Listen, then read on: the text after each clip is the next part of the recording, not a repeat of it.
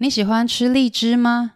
一次都吃几颗？如果吃超过一颗，你可能比皇后还幸福哦。慈禧太后下午茶都吃什么？后宫生活其实很无聊吗？如果你好奇清朝皇宫生活，不要错过今天这一集。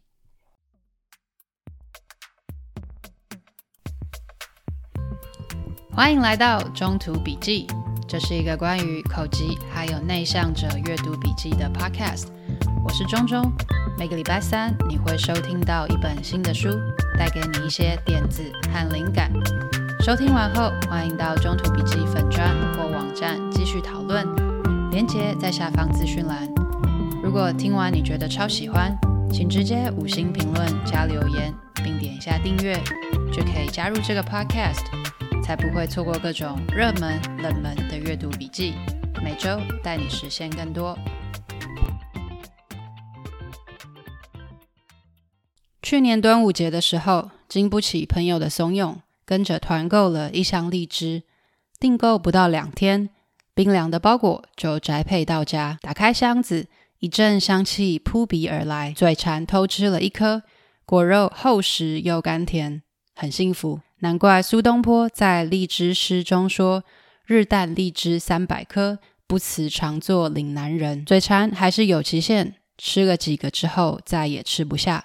将荔枝包好，冰进冰箱，打算明天再吃。刚刚说的这些，可是连古代皇帝都没有的待遇呢。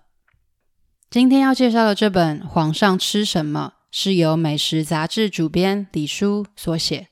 书里记录了清朝紫禁城里面的饮食文化，从年夜饭怎么吃，到怎样才能到御膳房工作，都做了介绍，可以满足清宫剧穿越迷们的好奇心。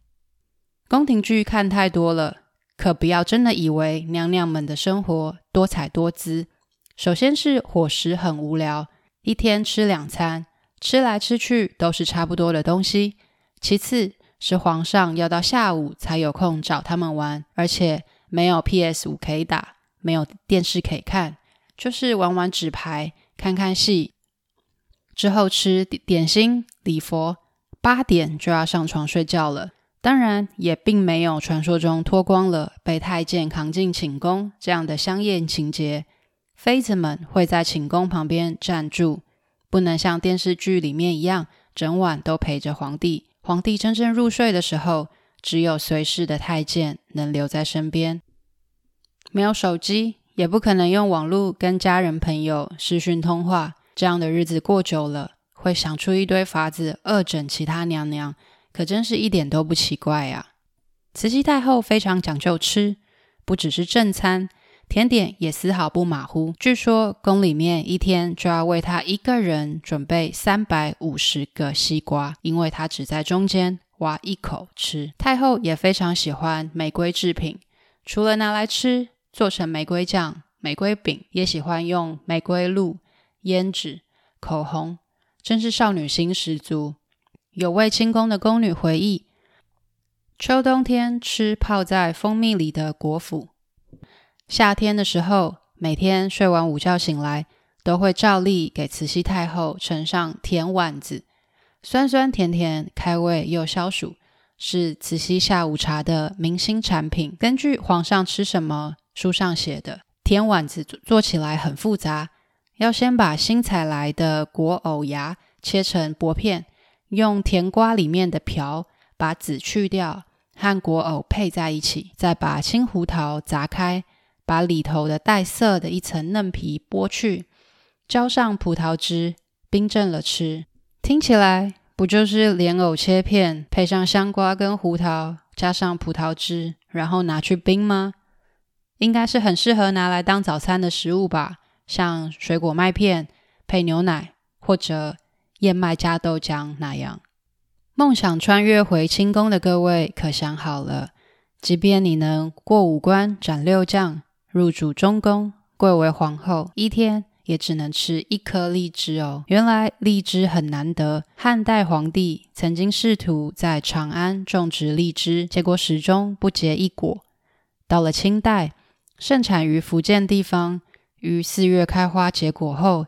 即再船由水路运往通州，在六月初赶在荔枝成熟之际，即可抵达京城。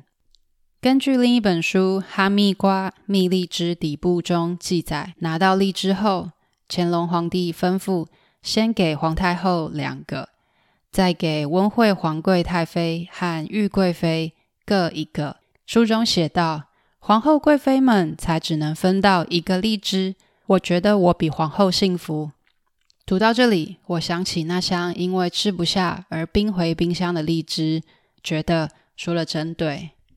单就物质生活来说，大部分的现代人都过得比皇上好太多了。夏天的时候，随手一开就有冷气，冰箱打开就有冰凉的饮料；冬天也不用非得在炕上取暖，暖暖包一贴，加件发热衣、羽绒衣，到处走跳。身体不舒服吗？如果是一般的小感冒，吃颗药就能轻松解决，牙痛也可以麻醉，不必担心手术痛苦。偶尔肚子不舒服了，有冲水马桶在，轻松简单，不会干扰到身旁的人。更不用说一个人在家里连上网路，简直拥有了全世界。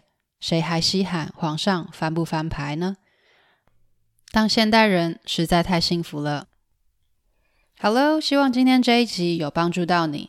如果想要阅读文字版，连接放在说明栏，请追踪、按赞、订阅《中途笔记电子报》，我会持续与你分享。那我们下次再见。